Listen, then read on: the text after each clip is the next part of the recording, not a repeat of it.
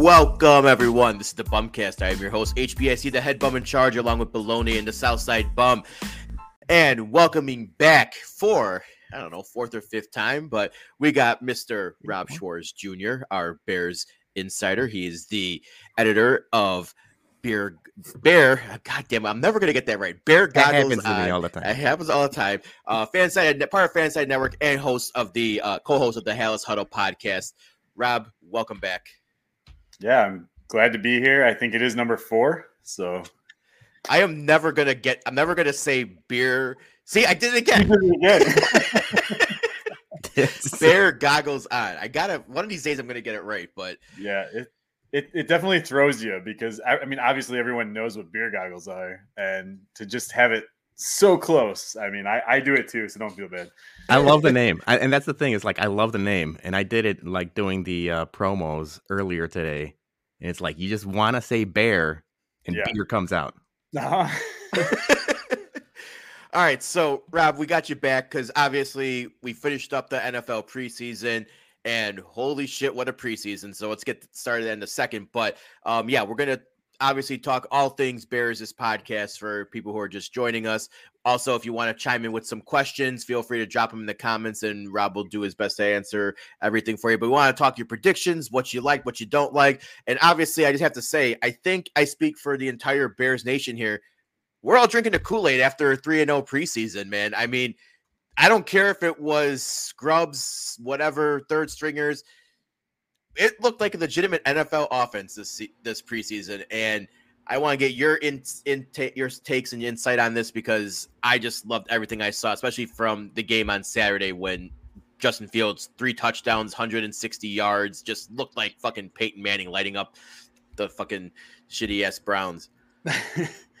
I mean, we saw everything from him. We saw a beautiful, you know, deep throw in between two guys in coverage to Ryan Griffin. We saw um, the scramble that he had to the left, um, and his the way he looked off the defender and was able to get that first down to Dante Pettis. Uh, the touch pass that he put over the top of the guy just so he could hit the running back or the was it the running back? I think it was the running back in the flat. It's just these these throws are throws that you're not going to see from every quarterback in the NFL. One might be able to make one, one might be able to make two. He's he's looking good, and I I, I don't care that you know Myles Garrett wasn't out there or Jadeveon Clowney wasn't out there. I mean that to me didn't make enough of a difference for me to not be this excited. I almost wore my Christmas Bears hat so I could be like Christmas came early for Chicago Bears fans. Um, but I, I didn't. I, I was overreacting a little too much. I think we all are. I think we're all overreacting, and rightfully so, because we just haven't seen Justin Fields with a comp- competent coaching staff. You know, it's crazy what just a little bit of scheme and you know calling plays to his benefit will do to him, because it looked night and day from what we've seen a lot of last year. So I, I and it's not just us. You know, I, I was like Brian Baldinger had a big breakdown on him. Uh, Yeah. RG three was uh, praising Justin Fields this morning and stuff like that. So it seems like, you know, just a little bit of head coaching could go a long way. Apparently, though, I, I didn't read it, but my buddy was telling me. In fact, he's my co-host now um, on our podcast. Uh, that CBS did a winners and losers from this week, and Chicago was not mentioned at all. Like, how, how do you do that? I, I just don't understand it. The national media still doesn't give them the credit that they deserve when they deserve it, but they love to bash on them all the time. Yeah, I think it's easy for um it it's still easy for, you know, people on the outside looking in to bash them because you look at the roster construction and if you're not watching this team week to week, it's still easy to be like, "Oh yeah, they're same old Bears, they're not that good and they are weak in their, you know, depth if you will." But just seeing it week by week, and it's, I know it's just preseason, and Jason, you mentioned us drinking the Kool Aid and stuff like that, but just the play calling looks different. There's stuff that looks different within this team from last year. So yeah, I think uh, we have a, a right a right to be optimistic. Yeah. I mean, I just looking and watching that game, you see Bus Bustin Justin Fields running out on the bootlegs, you know, just in hitting the hitting the stride, man. That's stuff like that which just wasn't well well executed last or under Nagy at all in general, under even under Mitch. But even take away last year as well. That's just night and day difference. The offensive line is still an issue. I mean, Monty had some pretty decent runs. couple of those I think got called back by penalty, but um, yeah, Rob, I saw you tweeted out that that right side of the line is still uh, big old boo boo. Yeah, I. You know, it's tough because Teven Jenkins, this is his second game ever playing at right guard. I think he mentioned he did play a little bit his freshman year. Um, before getting bumped out to uh, right tackle. But this is a team that we're going to have to go through the growing pains. But what I love about it is you're seeing the discipline, and the discipline to me is what is setting this team apart from what you would see out of like a Detroit Lions team. Like, how many times did we see a Jeff Schwartz led? Lions team. They had so much talent at times, and they just were trash because they weren't undisciplined, unsportsmanlike conduct penalties, and just stupid bonehead plays. We've seen it here in Chicago. I mean, it's you know Matt Nagy wanted to be everybody's best friend instead of you know making sure his guys were doing what they needed to do, and obviously his play calling is trash also. And that that's what's you you know you you mentioned that we're seeing something different with this team, and we are because you you didn't see the play action passes or the naked bootlegs and uh, even just like crossing routes where guys are at different depths instead of running over each other. I mean, it's night and day different, and I don't even understand how Matt Nagy still has a job in the NFL. I think I don't. I think everyone questions that. I mean, but I mean, sorry for to Pat Mahomes. Like, rest in peace, dude. Like, I hope he's gonna Nagy's gonna drag him down to the depths of hell now. Um, so I think the one thing, and we we nag on Peter all the time. I think that this is going to be a tight end first, a tight end focused offense now. You know, and I think, I mean, you saw the you know the the two touchdowns were tight ends. I mean, and Cole Kmet looked pretty damn good on that third one. And I'm just waiting for Peter to admit he was wrong on on this. We're not ten minutes in. and I thought we were gonna save this for the end of the show. You know, I, I, I can't have me and Rob going back and forth for forty minutes on Cole Kmet. I want to be wrong. Let's get this out of the way. I want to be wrong about Cole Kmet, and what we've seen this preseason shows me that possibly I'm wrong. But like we said, it's still the preseason. Like last year, we I we all had high expectations for him, and the fact that he was losing snaps to you know the third string tight end, fourth string tight end. He couldn't beat Jimmy Graham, like 40 year old Jimmy Graham, um, for his job. Um, it was just frustrating to watch. Obviously, this preseason has been a lot different, and I've been getting tweets from Rob every every step of the way. And um, but yeah, I, I, it seems like obviously I don't even want to mention Mike Martz and, and, and the bonehead that he like tight ends don't work in his system and stuff like that. In this day and age, tight ends work in the NFL. We've we've seen it with all the successful teams. Um, yeah, I want to see Cole be awesome, and hopefully I'm wrong. But yeah, I, am drinking the Bears Kool Aid so far. I'm not ready to say Cole. Johnny, you might have drafted him like fifth overall in yesterday's um, fantasy draft. I'm not. I'm not there yet. Well, I've been hearing this from a lot of other people too that that he's going to be, you know, other than Mooney, he's probably going to be the second in in, uh, in receiving yards uh, with the Bears. So that's why I decided to go pick him. And obviously, we've been talking about it right now with the way that they've been coached um, in these three games. Obviously, yes, it's preseason, but it's different. It's a different look that I think we all and obviously the expectations and all with the Bears is, you know, I know we're going to talk about it a little bit, but you know, it seems like it's in the right, you know, progression. It just seems like it's just a different feel. Like they're just more disciplined. I think we were talking about it earlier. Like they didn't have any bonehead penalties at all. Um, you know, when uh, Justin Fields got, you know, got hit, um, all the offensive line came and, and helped them. You know, I mean, it, it's stuff like that. Is that last year you had, you know, what's his name? Um, I can't Jermaine think of the lineman. Jimmy yeah. Fetty, yeah. Yeah, he's yeah. all pushing like Jenkins, and then like all of a sudden you see all the offense offensive linemen come and help you know i mean that's what you're supposed to do. I mean that's what you know offensive line they're they're working together to help obviously you know be, become a team a, a, better team. And right now i you know i love seeing what i'm seeing. That's why I, you know with Cole Kmet, I know you know Peter, you don't want to you know we don't want to sound like a broken record here, but you know we want to see the progression of him because obviously you know he was a good tight end in, in Notre Dame, and we want to have a good tight end. Like we, you know, obviously we had Greg Olsen, and that, you know, we talk about Mike Martz there, but I mean, hopefully he does he does develop a lot better, and with this coaching staff, um, I'm all I'm all for it. I I'm glad. I thought we were going to kind of save it towards the end too. I didn't think it would come up in the first ten minutes, but um, I was waiting. I mean, I, I just I, no, I was just, waiting. I was waiting. Just get it. it. Just, yeah.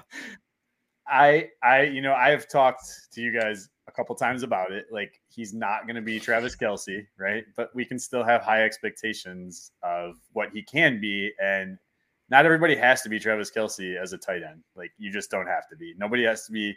Not everybody has to be Tony Gonzalez as a tight end or Antonio Gates. Like um, I, I think you know uh, a lot of people like to compare him to um, uh, Rudolph out of you know used to be with Minnesota.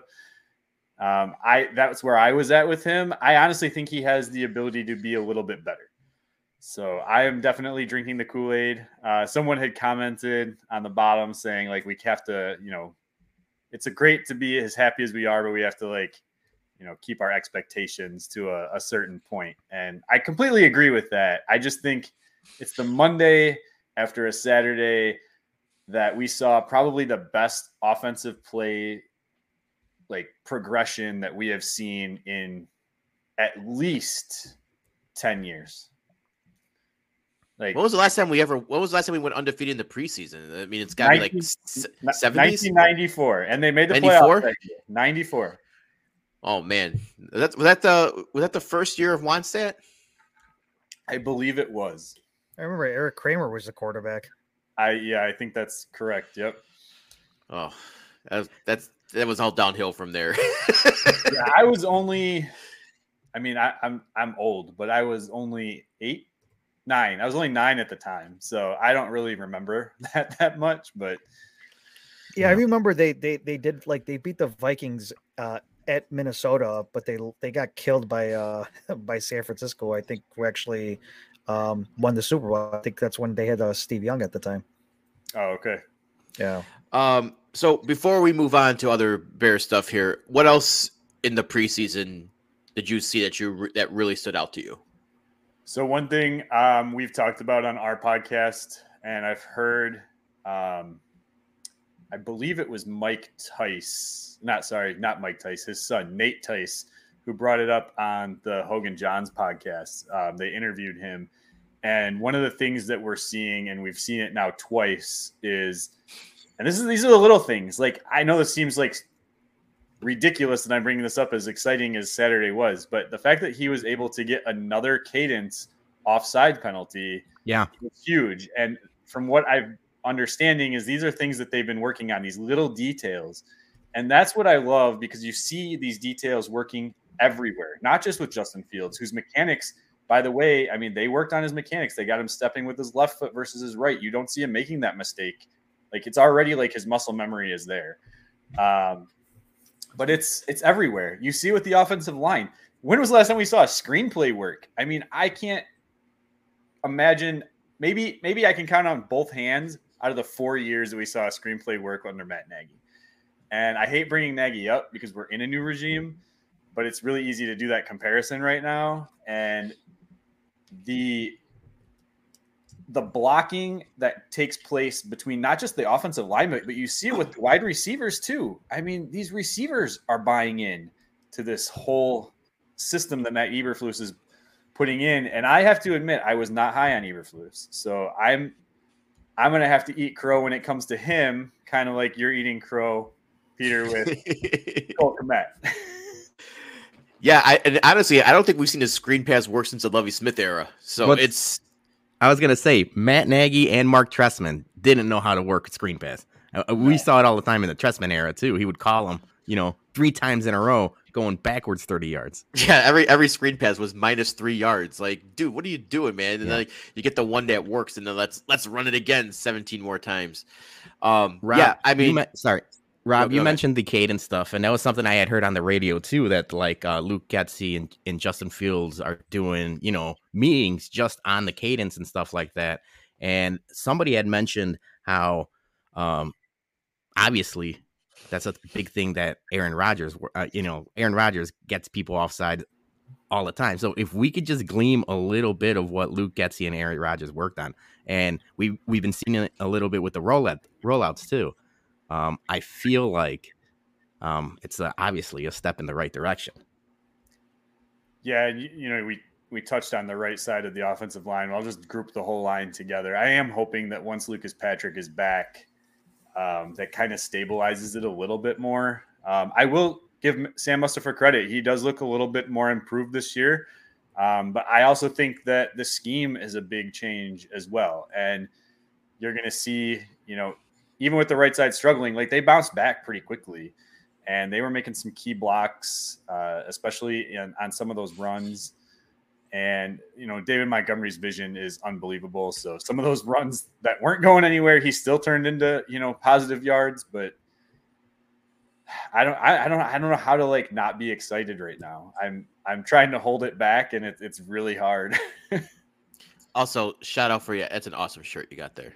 Yeah, so this is actually a shirt I got from my dad. Um, rest in peace to him. But um, they, I don't, I, I don't know if like season ticket holders got it or if he knew someone that was at the the charity event. But unfortunately, he didn't get to go and didn't get to meet anybody. But um, I absolutely love this shirt. It's usually my undershirt actually, but uh, I thought I, I haven't worn it yet in a podcast, and I was like, I'm gonna throw this one out there. Yeah, very cool, very cool. Um, okay, so the last time we had you on was right after the NFL draft, and we wanted to talk about all the picks and everything. So we went through the whole mini camp, training camp, preseason. Which rookies have really stood out to you from the draft class since we last talked? I mean, right now Ryan Poles is looking like a genius. Um, I, Despite all his fumbles in the beginning of this offseason. Yeah, I mean, I I was harsh on him at certain things too, and I I don't know if you guys recall, but Ryan Poles was the GM that I wanted back in December before they hired him. Um, the the only thing that's holding this draft class back right now is injuries, because we've only seen Velus Jones in one game. We saw Kyler Gordon have some injury issues in the beginning, and he missed the first preseason game. Then now we got Jaquan Brisker with a thumb, right? And there's rumors that he's going to be healthy by week one, but is he going to be the same having come off thumb surgery? Mm-hmm. Um, so right now, to me, it's just the injuries that are holding them back. If they can stay healthy, I mean, those three right there, they're already showing that they're they're making an impression on the team.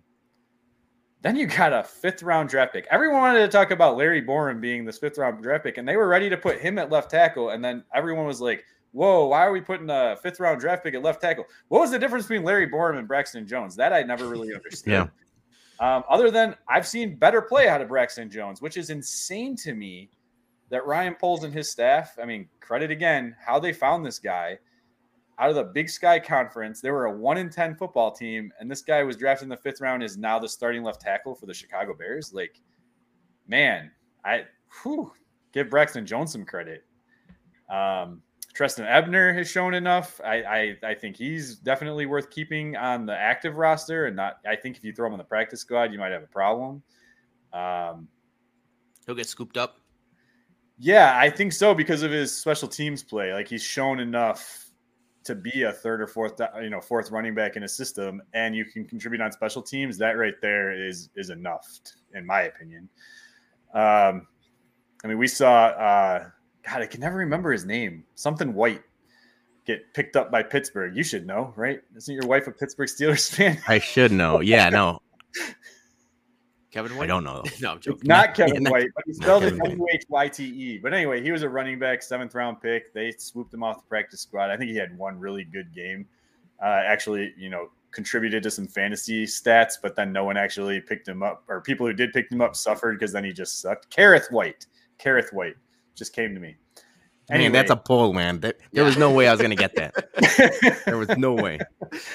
Um, I've been thinking about it since my last podcast because we brought it up, and I just whew, could not could not pull it out of my head. But um, yeah, I think he'll get scooped up. So you're gonna have to keep him. The only issue is he's hurt now, and I, I haven't seen enough to determine what his actual injury is. Is he gonna go on the IR with designation to return? Or is he going to make the 53 man roster off the bat and kick Darrington Evans off, who had a decent third preseason game? It's a tough call. Ryan Poles is in a tough spot for that because they are keeping that fullback position. You know, you got that extra fullback in there that, you know, you got to find a roster spot for him. So, um, who else did I mention? Dominique Robinson has shown some flashes. Uh, definitely a raw guy, but he's uh, he's definitely Isaiah Coulter is better than N'Keal Harry. Uh, at receiving, I would probably say at this point, yes, but N'Keal Harry's blocking blocking, yeah, one of the best in the NFL from a wide receiver standpoint. And I know that sounds weird, and it's not what you want, but when you're talking your fifth or sixth receiver, like I'm okay with that.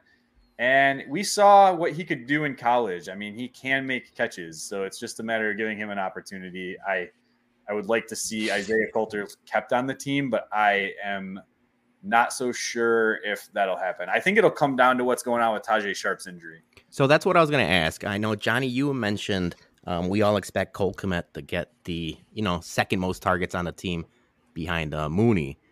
Out of all these guys that that Poles signed, and we've seen flashes off in the preseason. You know, we saw a little bit Dante Pettis, Tajae Sharpe. Um, we still got who? Who else is the uh, Pringle? Um, yeah, Pringle's out there.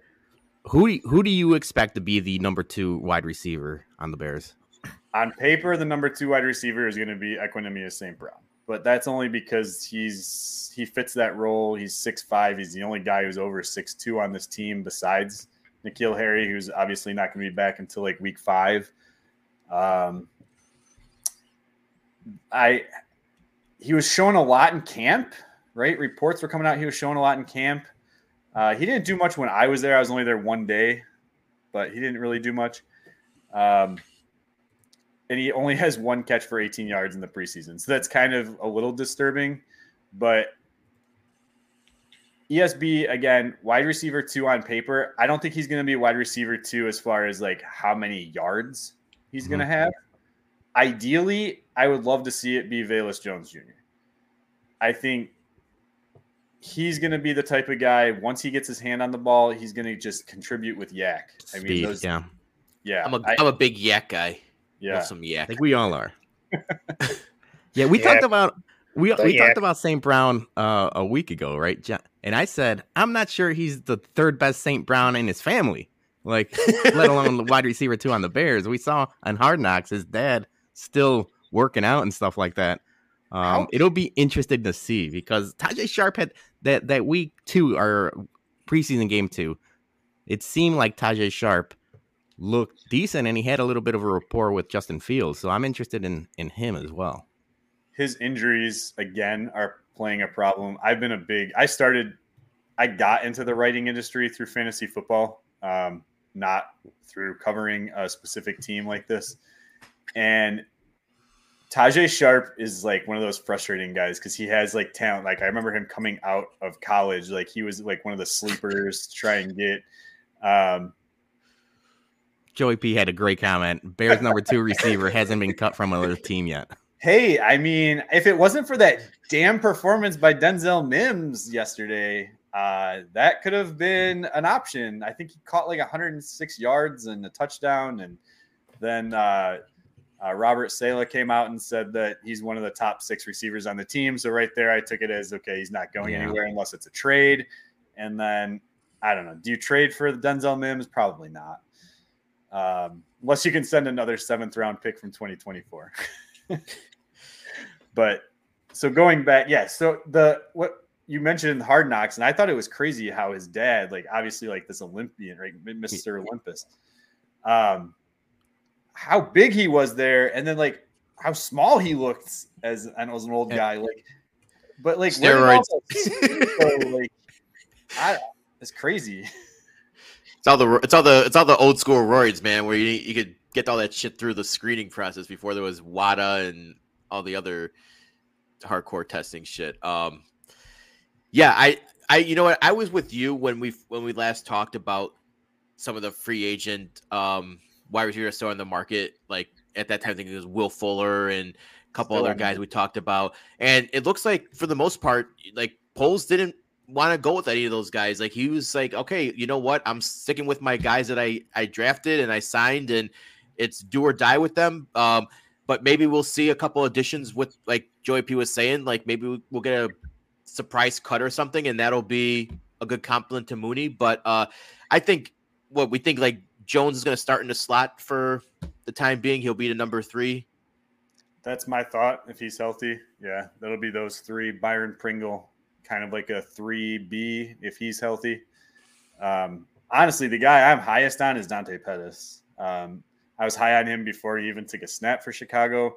I liked him more than Tajae Sharpe. His uh, projections coming out of college was much higher than than Tajae Sharpe. He's also been a guy who's just dealt with injuries, and if he can stay healthy, I I think he has a good chance of being, you know, as good, if not pushing Byron Pringle to be that third or fourth receiver.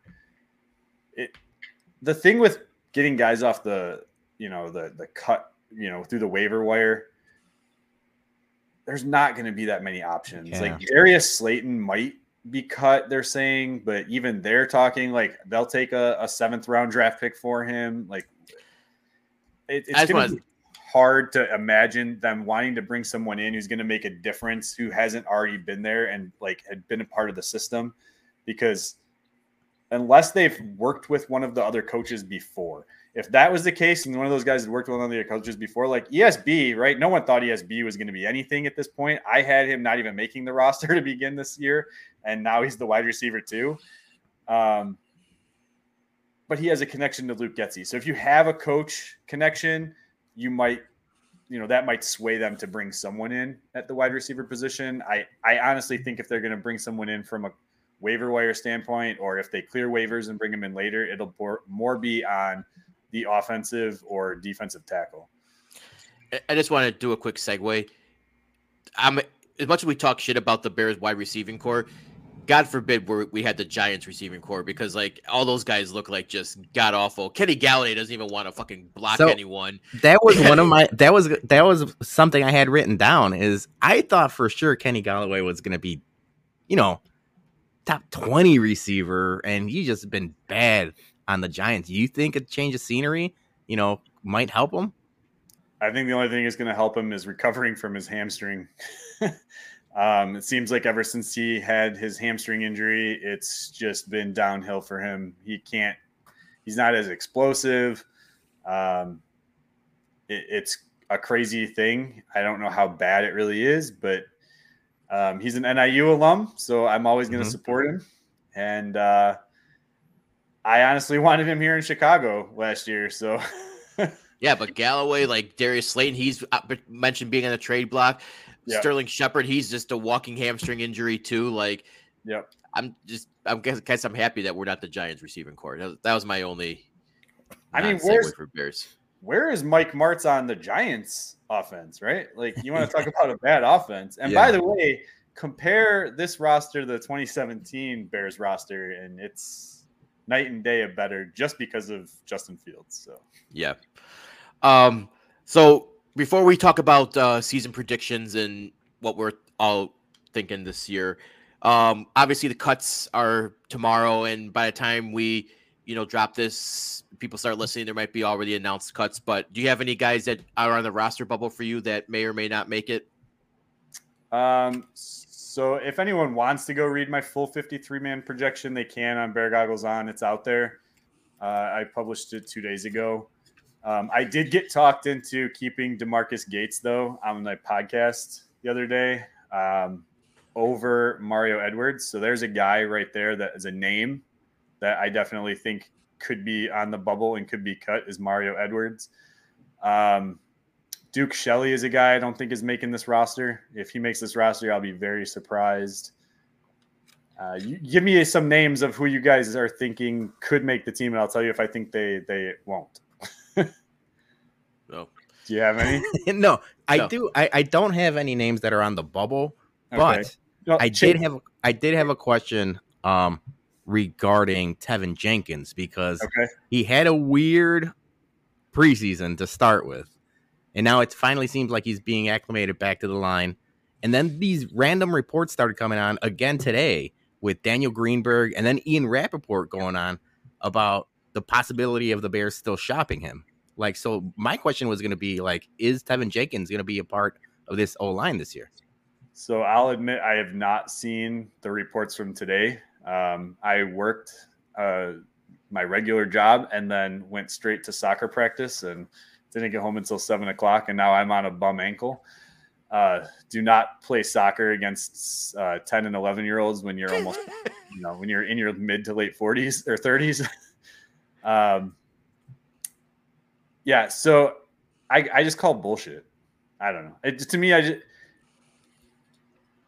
I don't see what the Chicago Bears would gain from trading him at this point. Mhm.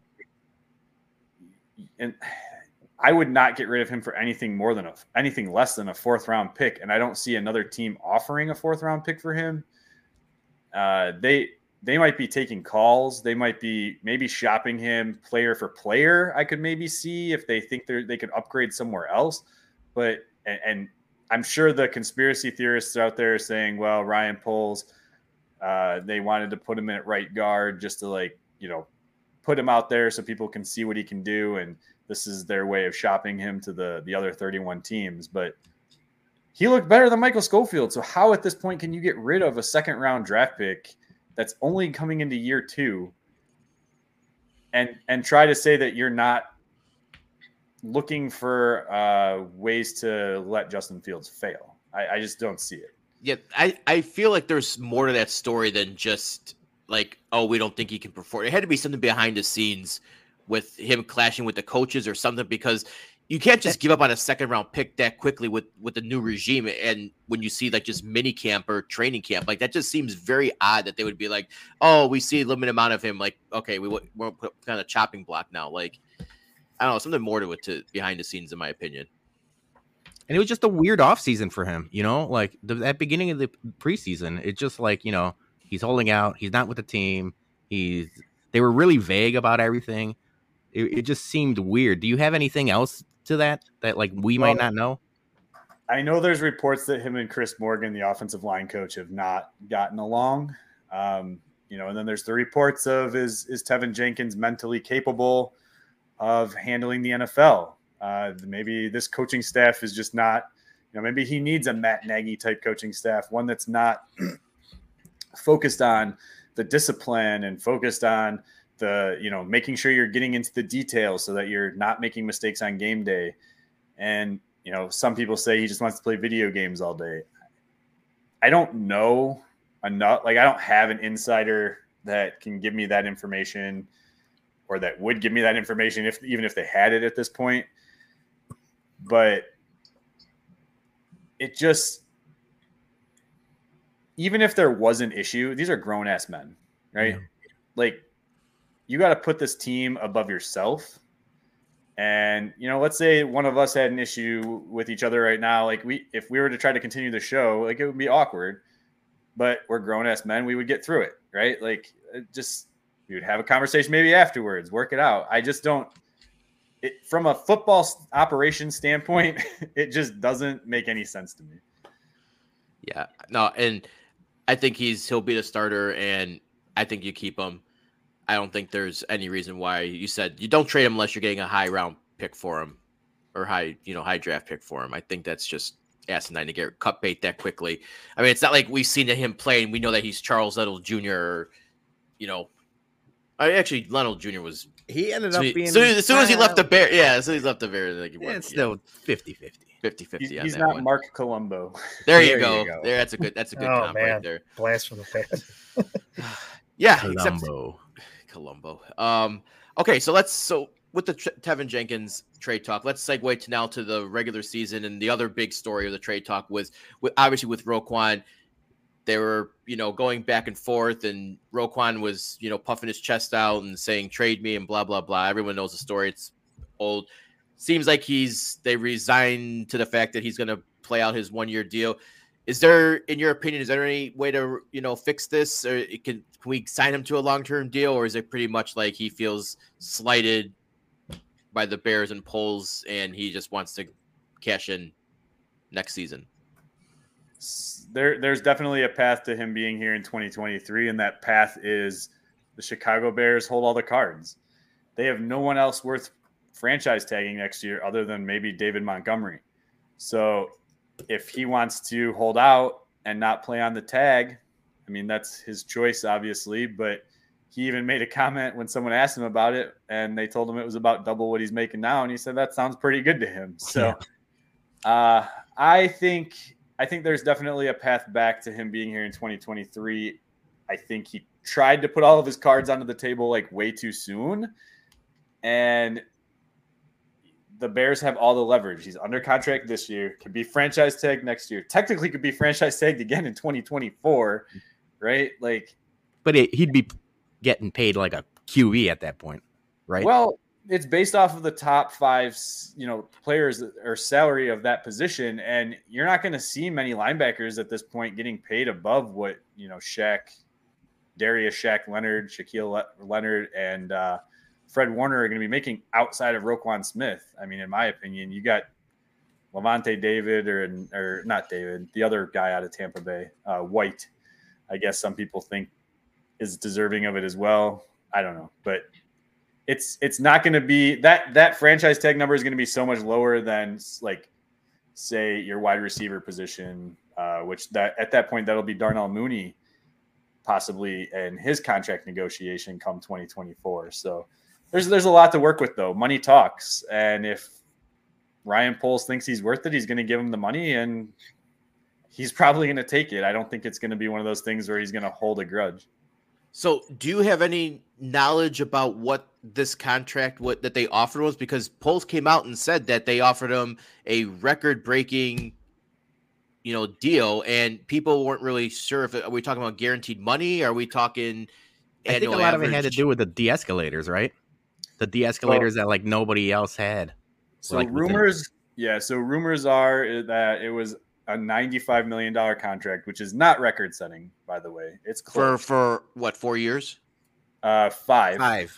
Five it was five nine five ninety five, and it was yeah. on par with the other linebackers in the league, right? Like it was. It was Darius actually Leonard and and it was just it, it was in between Fred Warner and uh, Darius Shaquille Leonard, which is actually where I think it should be. Um, the the the downfall. So I it could be that the record setting part was the guaranteed money because that was never reported, and I have not heard or seen any leaks from that. Um, what it what it was was these de-escalators, and I have a problem with that too, because you know, there's no reason to me why you should be putting something in the contract that says well, if you don't perform at this level, we can take money back, or your your money is going to be reduced. Um, in my opinion, and I come from a, a, a spouse of a teacher who is all about rewarding versus uh, punishment. And if if you wanted to get to that point, then you put him at a little bit lower, and then you give him a ten million dollar incentive, where every two years he can earn another two, or every year he can earn an extra two million.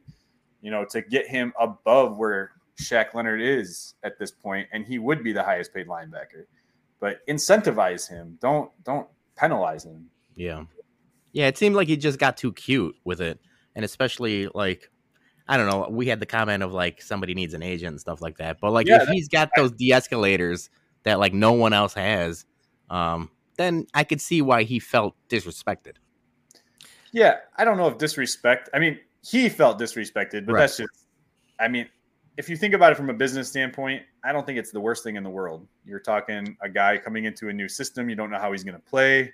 What if he does suck?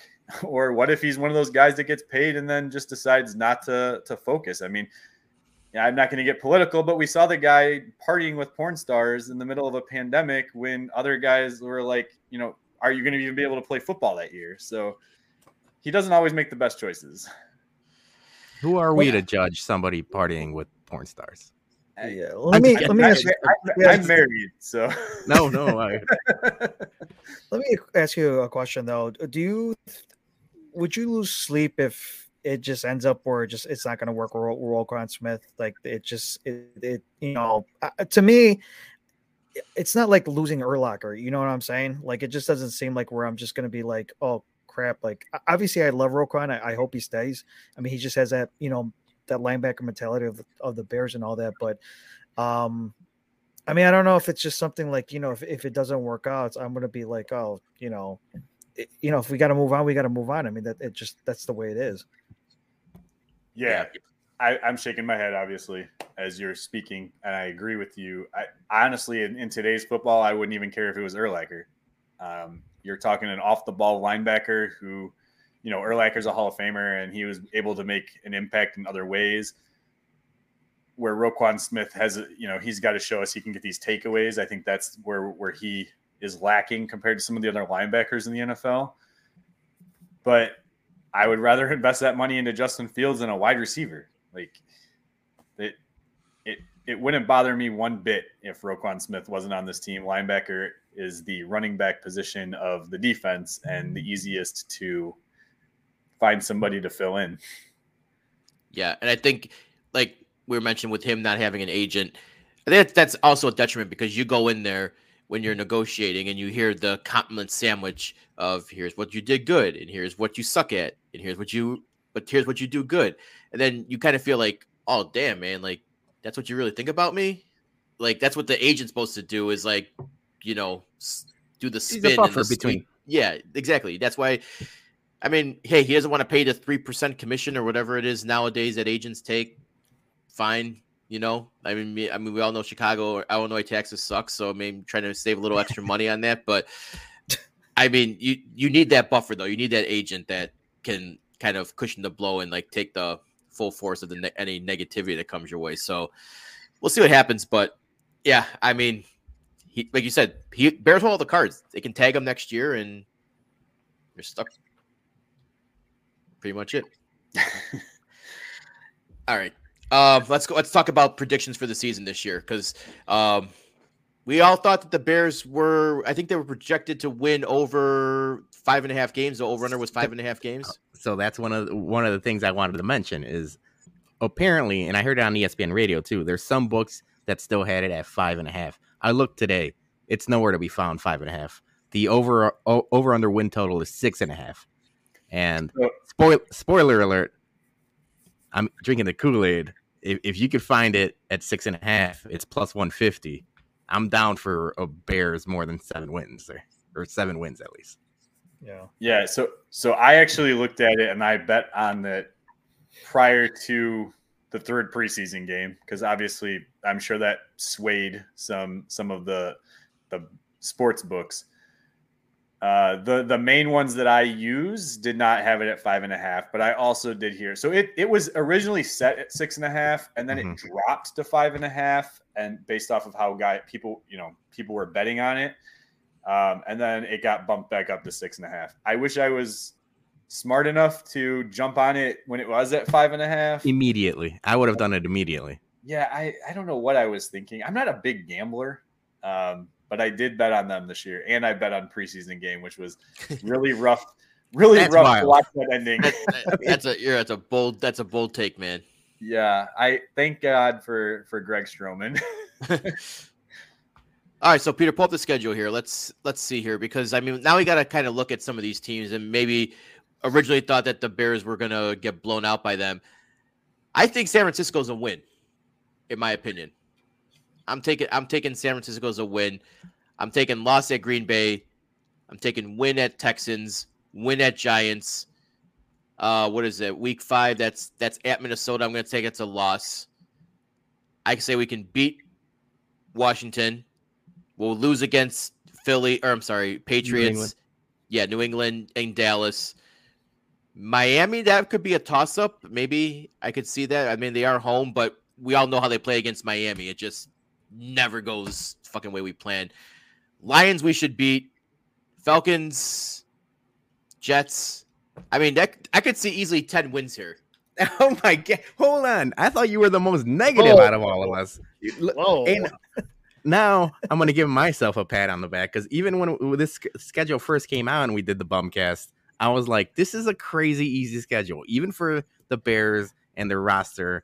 And you know, coming off of Matt Nagy, like we thought, man, like they're a really you know bottom three team in the league, and then slowly but surely, you know, you see the hires, you see the signings, and now the preseason, and now you keep looking at this schedule. I'm just saying, like, I, I don't have it at ten wins. I have it at nine and eight. But Yeah, And I that's- that's I, that's at- at- realistically at my probably high eight, end. Probably Like- eight. Yeah. so, like, even if they win, I'm just saying, even if they win seven, seven, seven games, that's still above their projected. You know, that's still plus one fifty. Joey P, hopeless pessimist, taking the under. Man, All right, so Johnny, Joe, what didn't- do you Joe got? didn't watch any piece any preseason. All right. Well, I think last year I was uh I went a little overboard on the on the record or prediction and all that, but I'm going to be I s- I still think they're going to win 6 games. Um but uh, a lot of these games like, you know, the Commanders, I have them at a loss. Uh New England I have a loss. Um one of the Lions games I have a loss. You know, you, you never know. In any given Sunday, like anybody could win, and we've seen crazy, crazy games before where you know things, weird things happen. So, um, I'm going six and eleven, but I I feel like there's some games that um could could go either way. Like I. I you know, it, it's all about like this whole the whole preseason. I mean, everybody's uh, like on board or excited. You know, three and zero you know Super Bowl preseason champs and all that. And it is an easy schedule. I mean, it's not you know we're you know we were getting I don't know what was it last year? Where we were getting like the Saints and like Tampa Bay, and it was just like you know five Oh, the, games the, in a row. the, the five weeks, the five weeks of death Yeah, we had there. yeah, was, exactly. So I mean, there's a lot of easy games. I'm not saying every game's easy, but there's some e- games that is winnable. Uh, but I am gonna go six and eleven in here. It just uh, Oh. I'll here. The whole thing is is that if if it's anything what we're seeing with the preseason and the the way that they're playing, um, just everything about how, how they're how they've been playing. If we see that in the season and I see the progression, I'll be happy. Regardless if we're six and eleven, if I see that progression and then we're going into next season with all that cap uh, cap space, I mean, I'll I'll be way more excited than obviously with the shit show that we had to deal with the past uh, couple years with Nagy.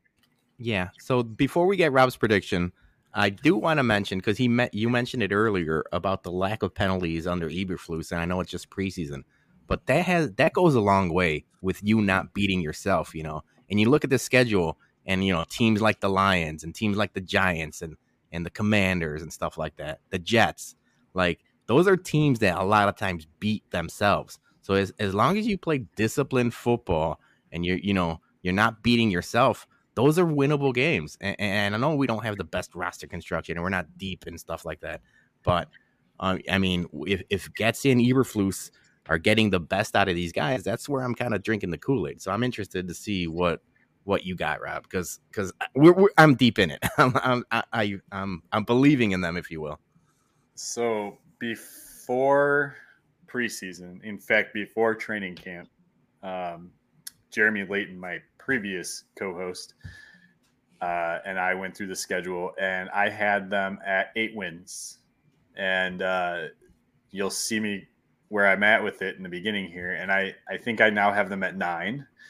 So the preseason did sway me a little bit.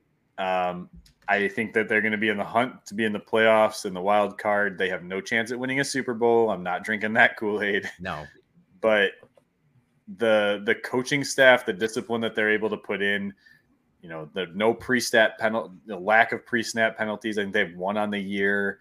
Um, those types of things matter, and that that to me is. Will this carry over? Will we see it happen in 2023 and 2024? Eventually, if you're not putting stacking wins, you know you're going to lose the locker room because they're not going to believe in the system any longer but as long as they're able to get you know i think six wins is is uh, uh, and you see progression i think you hit it on the head right there is like that's that's fine but i think three wins i think that's you know uh, going to be a defeating season no matter how justin fields looks no matter how the offense looks and because winning is contagious, losing is contagious. Um, yeah, it's again. I think at that point, then Matt Eberflus might have some problems. He's not going to be in the hot seat or anything, but he might have some problems come 2023 uh, and then 2024. Uh, I have them beating San Francisco in week one. I've always had them beating San Francisco in week one. The only way I said that I thought they might lose is if it was Jimmy Garoppolo starting and Deebo Samuel was still on the team. Uh, Deebo Samuel is still on the team, but they are starting Trey Lance, and I think that's a mistake. Yeah. Uh, I, I, I, Trey Lance has a high, high ceiling. Week one isn't going to be when you're going to see it. I think Chicago is getting them at the perfect time. Uh, Justin Fields is a much better prospect. Uh, I don't know why anyone would have had Lance over Fields anyway coming into the draft in 2021, but that's here nor there. So week one win. By the way, that's part of my two bet parlay with the preseason game yesterday. So I really need that to happen. I just you're parlaying you're parlaying preseason games now, Rob. You said yeah, yeah, I'm not that much of a better. You sound like a degenerate. Yeah. What are you talking about? You sound like me. You sound like me in my insane yeah. parlays. I put a little bit of money on it to try and win a lot. So I, you know, that's you can't win it. it, it you know, you I put ten bucks on them winning more than six and a half games. That's only a twenty-five dollar payout. Fifteen bucks is that's nothing. So I, I, needed to do some parlaying too to try to get a, a better, you know, amount put in my pocket. So risk it uh, for the uh, biscuit. Yeah, exactly. so, All right. So, so Go ahead. One thing I want to say is I think looking at the schedule, the one game I'm dreading the most is week seven against the Patriots because all we're going to hear that week is the Mac Jones dick suckers. And this is Fields versus Jones and Jones with Belichick and blah, blah, blah. We all heard everyone was, you know, just dick riding Mac Jones all last season. And I just don't want to hear. I hope I hope the Bears come out and stomp on their throats, but I just don't want to hear the all the media leading up to it. Yeah, I think like, that's a winnable game. I think so. I, I, have it as a win.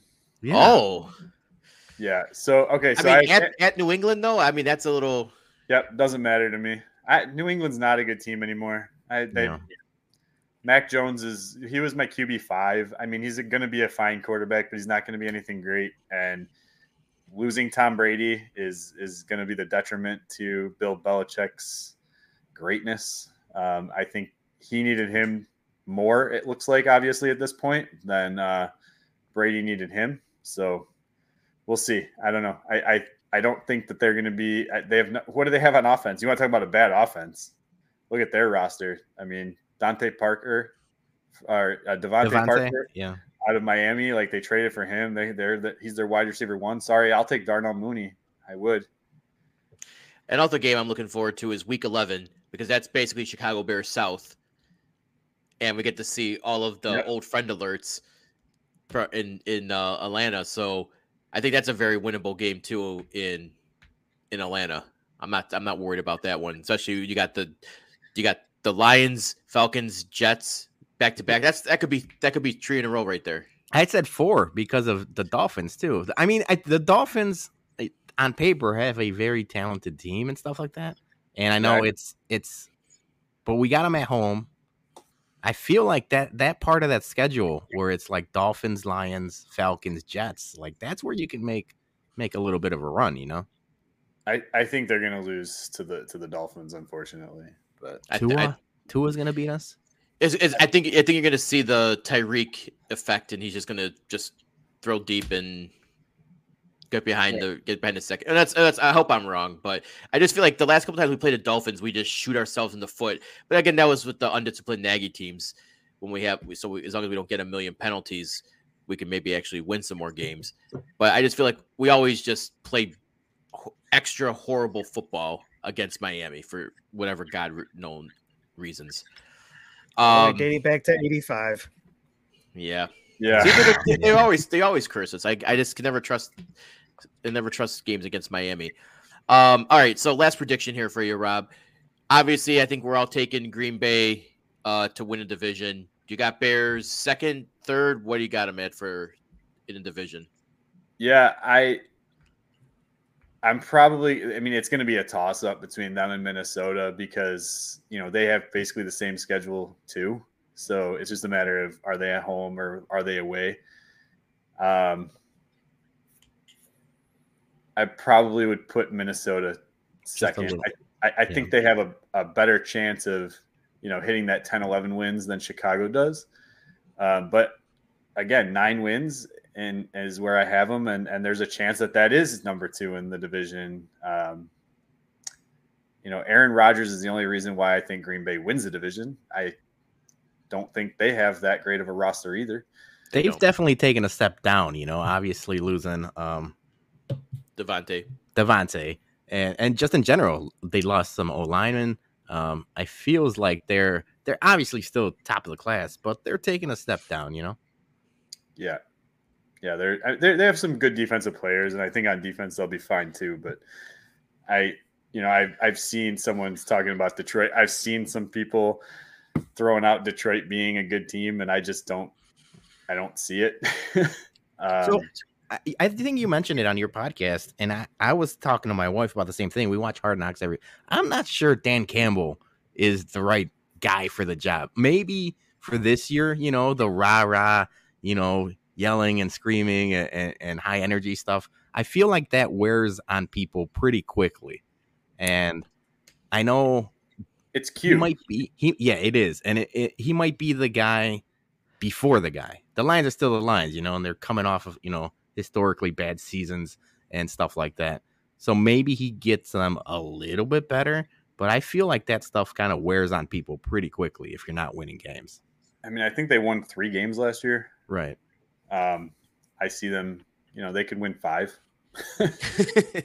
Um, and and maybe I'm completely wrong, but I'm never gonna bet on the Lions being good until I see them consistently do it. I mean, it's worse than Chicago, and I agree with you that rah rah stuff only gets you so far. Like watching your coach doing up downs. I mean that woohoo! like I mean, I I just it's not anything that like jumps out at me. If I was a player, like that's not.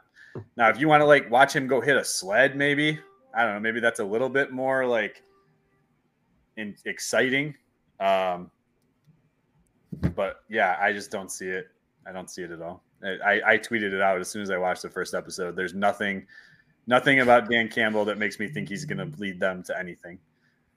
and the Lions are just the Lions. It's always what it is. Yeah. Detroit's Yeah. Detroit. Shout out bob Detroit. pants Yeah. Yeah, hi- Make maybe hi, next Bob. time, maybe next time on episode 200 of the Bumcast, you learn how to work your audio. Yeah. We'll have him back on Yeah. Yeah, sorry, I had to. That was funny. Um, all right, Rob. Before we let you go, you want to go plug all your stuff here? Uh, sure. Um, you can find me. Obviously, my writing is at beargoggleson.com. Um, I have content eh, pretty much every day and a half to two days. Um, and then now I started my own podcast. Uh, it started out with the guy for the New York Post, Jeremy Layton, who unfortunately got a promotion and is no longer my podcasting host.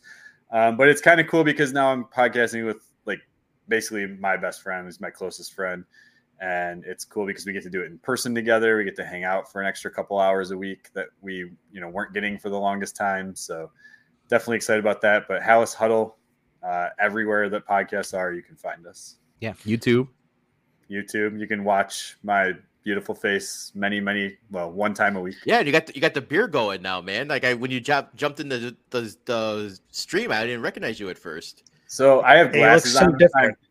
I have glasses on. I don't normally wear glasses, but I'm having some issue with my eye. Um, it's really bad. I can't wear my contacts right now. Um, and the facial hair is longer than it usually is. I usually have a little bit of a scruff, but I'm starting to to, to thin out in a couple areas. So I got to let it grow out so that you don't see the, the bald spots. Getting old, well, sucks. Rob, we want to thank you so much for coming on. We always love having you to talk some Bears, and you know maybe we have to have to do a midseason recap if the once the Bears start going on that winning streak on their winter nine ten wins. we'll have Hey. rob back on for the playoff hunt we're, we're, Uh, when, when we're we right go. there for the wild card hunt I was gonna say, Yeah, he's already we- growing the play. He's already growing the playoff beard. Maybe, maybe we do like a multi like screen uh simulcast of our podcast during a Bears game. Oh, we could do yeah i mean we could do um like a watch party if you Yeah. if you will um Yeah. that would be very very cool Although- although my my is just gonna like for me, it's just gonna be drinking bourbon and screaming at you, fucking idiots. you that's true yeah suck." it would have to be it would have to be you know no kids allowed because we uh watching Bears games with us. It's it's uh you know it's basically a Tarantino film. All right, Rob, thank you so much for joining us. You have a good one, my man. yeah, thanks, guys. Yeah, thank you, Rob. Hey, Rob. All right, that, that was Rob Schwarz Jr. from Bear Goggles On. And we're Yeah. going to close the show as always with our What a Bum and MVBs. So let's get started and let's just start bumming some people. Uh, Johnny, you want to go first today? Yeah, I don't. Well, I, I didn't have an MVP before, but since we were we're on the subject with the Bears, is the Bears the Bears preseason? They did a they did a hell of a job, and this is why we're here talking about them, drinking the Kool Aid, and everybody's all like now starting to get hyped up again. We're all Please. smiling. It's all yeah, it's- yeah, it's all good, and obviously we need something from you know what that that's been a disappointment this whole uh, year. So, um, kudos to the Bears, man, having a good preseason. Yes, I know it's preseason and all, but we haven't seen uh, that productive Bears team in a very long time. So I think we're all excited. Um, my what a bum is the VMAs, MTV. Oh, worst. Yeah, I tweeted about that last night, dude. I Yeah. you guys were going back and forth last night about it, and I didn't jump in on it well, because it's not Well, made for no, us I- I- anymore. we're 40 years old. What are we No, no, talking no, about? no, no, but- Here, no, but here's a here's the thing. They don't play any videos on MTV. Like, That's why do you still have this award show if you guys don't even you guys don't even show videos anymore? If anything, how about YouTube has something w- with it now because that's all where you see all your videos. Like, I, I hate MV, MTV. It it's it hasn't been to me it hasn't been relevant for for a long time and obviously these artists they deserve they deserve more um and yes you still have your you know old school mtv awards i i get that but you know they're not showing any music like uh, you, have to have some other network that that is going to show videos just like how they used to do back in the 80s and all that i The get it like you had yeah the, box. box. yeah music television that you can control so um but yeah i just i just don't i just don't understand why they still have the vmas when they don't show any videos on on mtv um at all so uh mtv you guys are my uh what a bum. Yeah, and I 100% agree with that because it should be the YouTube Music Awards. But not only that, but it just now they have like those lifetime achievement awards and the video vanguard and they just give them for fucking ratings ploy and like the popular kid in the class contest now. Like they gave it to nicki minaj. What the fuck has she done? Like she you drop a couple bangers but like don't used to be reserved for like the top top like acts and bands and groups and you know like she's not making music videos like madonna and michael jackson and she's not dropping like legacy hits like red hot chili peppers or foo fire like it just it's it's such a joke now that and i think even with the on the video or on the movie award side i think they gave like amy schumer the award one time or something like it's the whole the whole network's just a fucking joke and yes i'm old man shouting at cloud right now but I mean, it's Then the again- Rob Dyrdek ridiculous network, right? Just give him all the awards. He's on like 20 Mm. hours a day. yeah, yeah it should be called rtv or something i don't know Um, all right. Um, I'm gonna go next, Peter. I'll let you close it out. My what a bum. I mean, we talked all Bears today, but it's the White Sox. Dead. I mean, Uh, uh, they're they're officially donezo. I mean, you got swept at home by the Diamondbacks. Fucking joke. Dead. Needs to get fired. Shout out to the fans. You're not my MVBs, but shout out to the fans who brought the sell the team signs. They they need more. We need go. to like sneak more of those in every game. And who cares if they get confiscated by security? Like just keep doing it. Keep busting out them sell the team signs. Buy a sell the team shirt from the sports bums and wear that. Maybe they'll make you turn it inside out or something. But That's what we- we just we just got to keep doing it. Civil unrest. We need Yep. civil unrest. And I loved it. I love the sign. I love the fact that they were just moving all around the stadium and people were, uh, you know, the 108 guys were tagging them and everyone else was like posting their pictures. That's what we need. We need to embarrass Jerry at this point because the Sox are embarrassing us. We we we've been talking White Sox for, you know, 6 months at this point and they're dead as fuck. They're just a dead team. So it's dead man. yes. It's dead man walking. It's the Green Mile. It's just you know we just got to old yeller them, just end them, put them out of their misery, and I'm at this point I'm 50-50 on the season ticket renewal. until I see some actual change. Um, but my MVP, it's the fans at the Nebraska Northwestern game for dropping the Guinness World Record for longest cup snake, I think, ever at a at a sporting event that reached second tier. I mean, there had to be at least a thousand beers in that in that chain right there, and that's some pretty impressive. I mean, obviously you're in Dublin, you know, you, Irish are just slamming beer, and I don't know how many people made the jump across the pond to you know there know. was a lot of North uh, Nebraska fans for sure. But I mean, even that's even more impressive. But it's it's in you know drunk paradise over there in Dublin, and just kudos for the massive cup snake that would have got shut down at Comiskey like after like 10 cups. The fact that it stretched from the first level to the second level, amazing. I, I loved Yeah. every second of it. So yeah, shout out everybody in Ireland. All right, Peter, take us home. All right, so my bum of the week, and I got a video to show you guys why he's my uh, bum of the week. It's Tom Brady. Um, I'm gonna play you a clip. He's been, you know, missing in action most of the preseason. Oh, Joey, Joey has credit card system was down. It was free beer for everyone.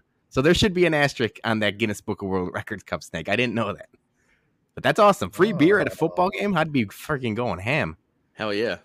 All right, my bomb is Tom Brady. He's been missing in action.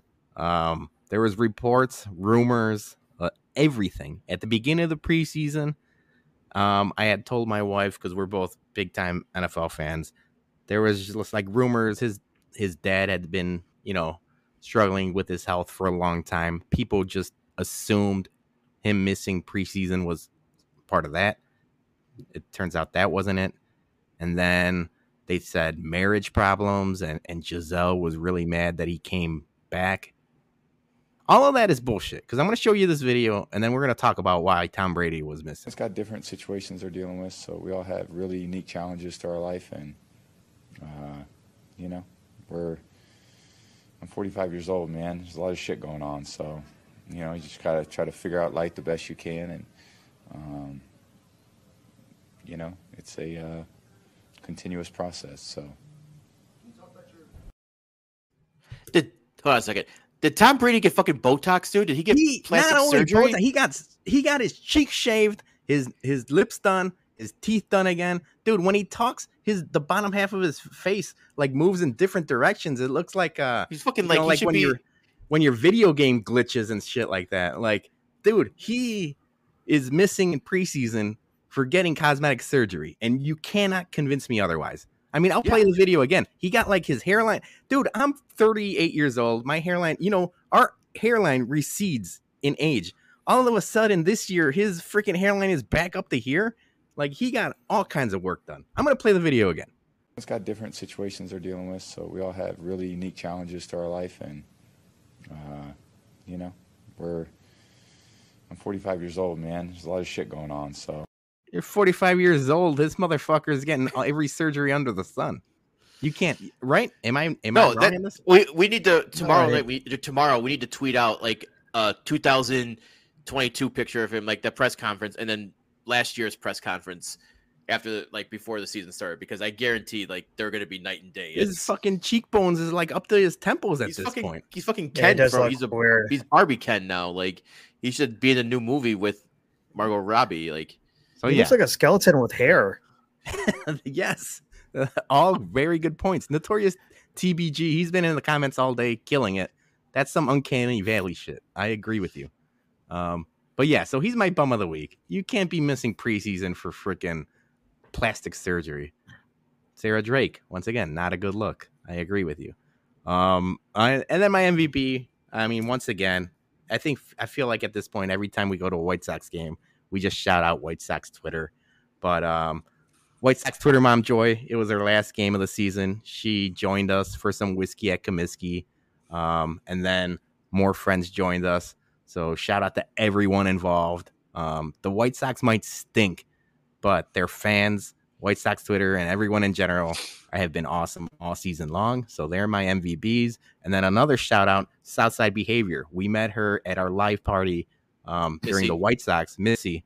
Um, she had a uh, TikTok today um, talking about La Russa and Jerry and selling the team and stuff like that. And she linked our T-shirts. That's something she didn't have to do. She went out of her way to do that for us, and we appreciate it. So shout out Southside Behavior, everyone. Er, everyone, go follow Southside Behavior, um, TikTok, uh, Twitter, everywhere. Uh, so shout out and thank you everyone. And, and and again, I mean, we were drinking whiskey with uh, with my Sox summer afterwards and stuff like that. Everyone on White Sox Twitter has been so kind to us, so awesome. So every time uh, every time we interact, we're gonna keep MV being them because it's been awesome. Yep. All right, that's our show. Uh, one more quick note before we leave. Since this is the Bears podcast, we're starting to gonna start promoting it upcoming October 9th at Jack's Place in Chicago Ridge is gonna be our Bears watch party versus the Minnesota Vikings. And obviously, if you were there for our White Sox, what was that? Not do it again. I love it. Minnesota Vikings. Um, if you were there for our White Sox watch party, you know we had it's a shit show of a good time.